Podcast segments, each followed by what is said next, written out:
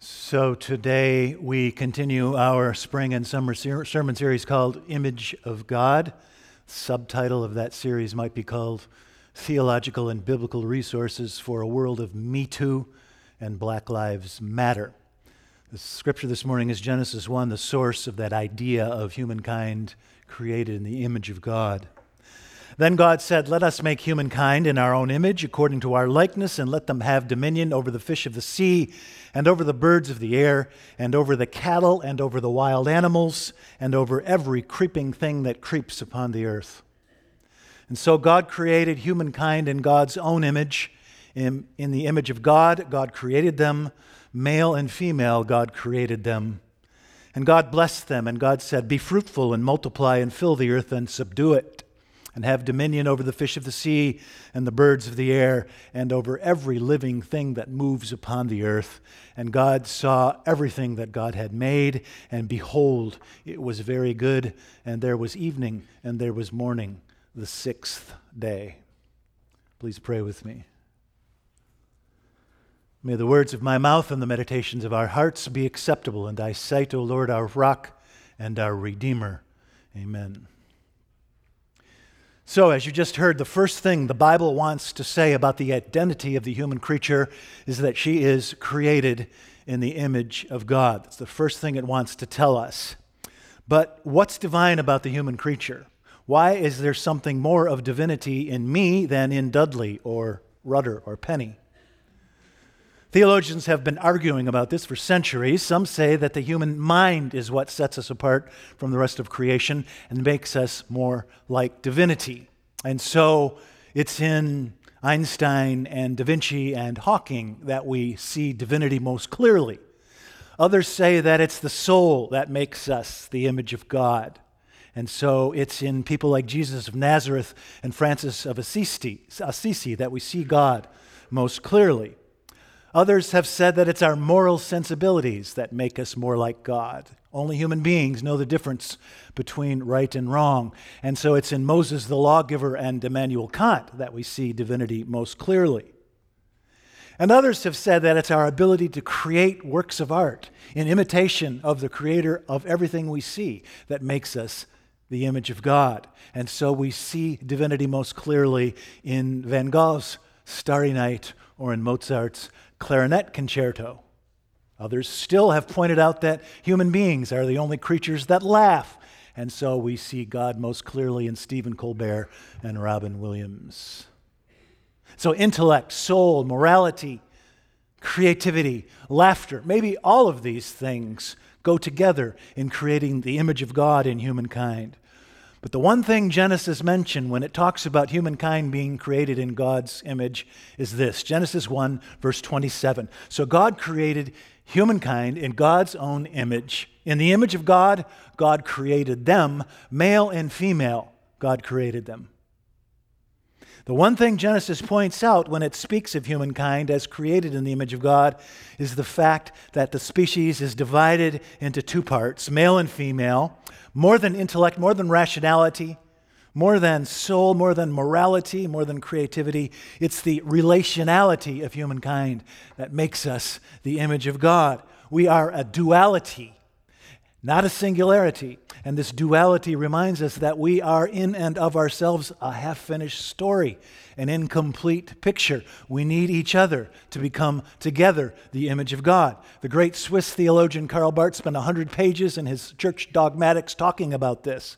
We are not a singularity, but a duality. And this is a good thing to remember on Trinity Sunday when we remember that God, in God's very essence, is relationship Father, Son, and Holy Ghost. God is not a singularity, but a multiplicity.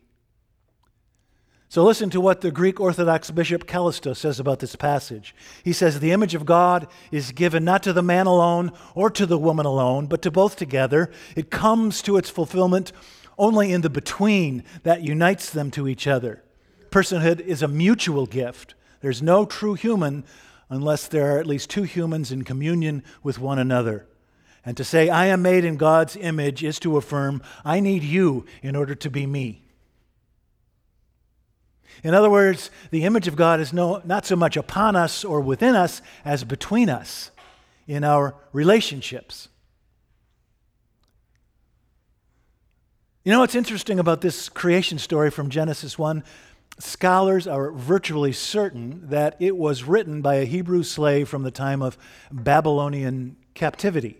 And so, this idea of humankind created in the image of God comes from a Hebrew slave taking a break from washing dishes and mopping floors for his Babylonian masters. They wanted to tell these slaves, You are nothing but miserable servants to us. But they wanted to say, No, no, no. The story I want to tell about myself is that I am created in the image of God. And it seems to me that this was a precious wisdom way back then in 580 BC, and it's a precious wisdom even today because the world keeps wanting to stratify us, right? Into superior and inferior.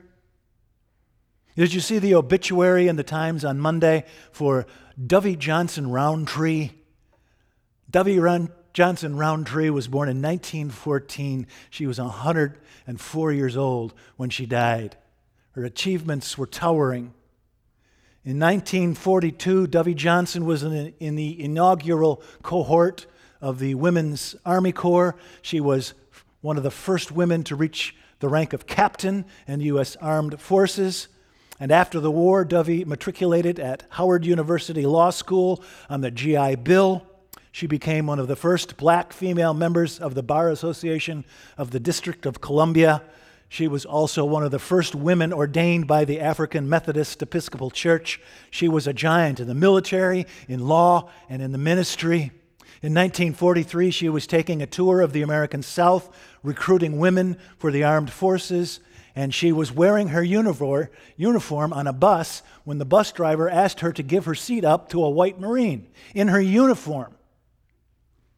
She refused and got off the bus. That's the message the Jim Crow world wanted to give this black woman from Charlotte, North Carolina. But I knew another black woman from Georgia who's about my age, which means that she came of age in the 1960s during the last days of Martin Luther King Jr. This woman is the blackest of eight children. Her father is a Baptist preacher. He always called her my little black goddess. That's all he ever referred to her as my little black god. Good morning, my little black goddess. Where's my little black goddess? I want you to meet Luann, my little black goddess. And so that was the self understanding she grew up with in the 60s and the 70s. And now, in her adulthood, when she looks in the mirror, all she sees is the beauty of the pitch black night. All she sees is the image of God.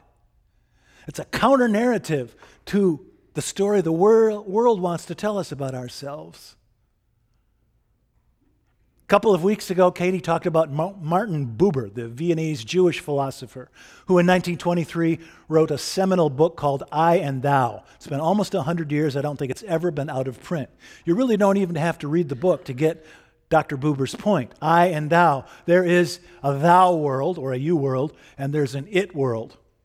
In the You world, human beings stand face to face and look each other in the eye as equals. There are no stratifications of human dignity and worth. We are equals. There is parity. No castes, no levels of worth, no inferior and superior. People treat each other as the image of God. They remember, in this you world, they remember that if your neighbor is created in the image of God, God has placed something of God's self in her, and therefore she's sacred space. In the it world, on the other hand, this personhood is lacking. One partner in the relationship treats the other not as a person, but as an object, an object for the accomplishment of one's purposes. One day, when my son was in middle school, I was driving him and his friend to basketball practice or something, and they were sitting in the back seat of the car talking about a third classmate. And my son's friend says to my son, David is such a tool. Do kids still talk that way? Is that still an insult among the young? He's such a tool. I asked them, What does that mean that David's a tool? And they looked at me like I was crazy, and that should be self evident. So I just guess it must be somebody that's not very bright, not very ambitious, somebody that other people use, right? He's such a tool.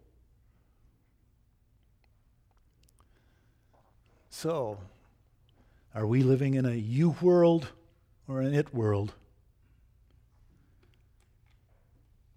85, 85 women have accused Harvey Weinstein of using them as sexual objects.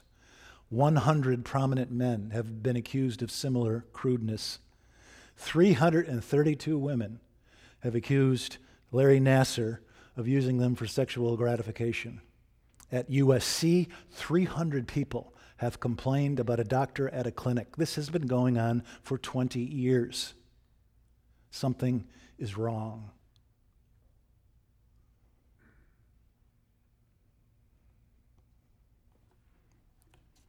Been thinking about Martin Buber lately.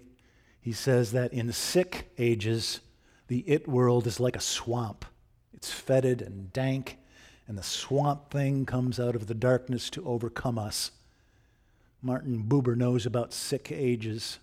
He was teaching at the University of Frankfurt am Main in 1933 when Hitler became chancellor. He fled to Jerusalem. He knows about sick ages. But in this you world, Dr. Buber says, when we are touched by a you, we are touched by the breath of eternity. Kathy and I had the most wonderful Easter this year. My daughter and her significant other visited us all the way from Washington, D.C. for the holiday, and they arrived on Thursday morning, touched down at O'Hare. This is Maundy Thursday morning, so they got settled in. And Thursday afternoon, Maundy Thursday afternoon, I'm up in my third floor study at home working on my Maundy Thursday meditation. And Taylor's friend Christian comes marching up the stairs and sits down in a chair and says, Is this a good time to talk? To myself, I said, Not really. but to him, I said, Sure. And I thought maybe he needed a little spiritual or professional advice. But then he proceeds to ask for my daughter's hand in marriage. Maundy Thursday. You could have knocked me over with a feather. No one has ever once mentioned in our family a lifelong commitment between these two been together for about 16 months. So I love this kid. And if I had to do this over again, I might ask this question in a different way, but I just had to ask well, we'd be delighted, Christian, but are you confident of a positive response?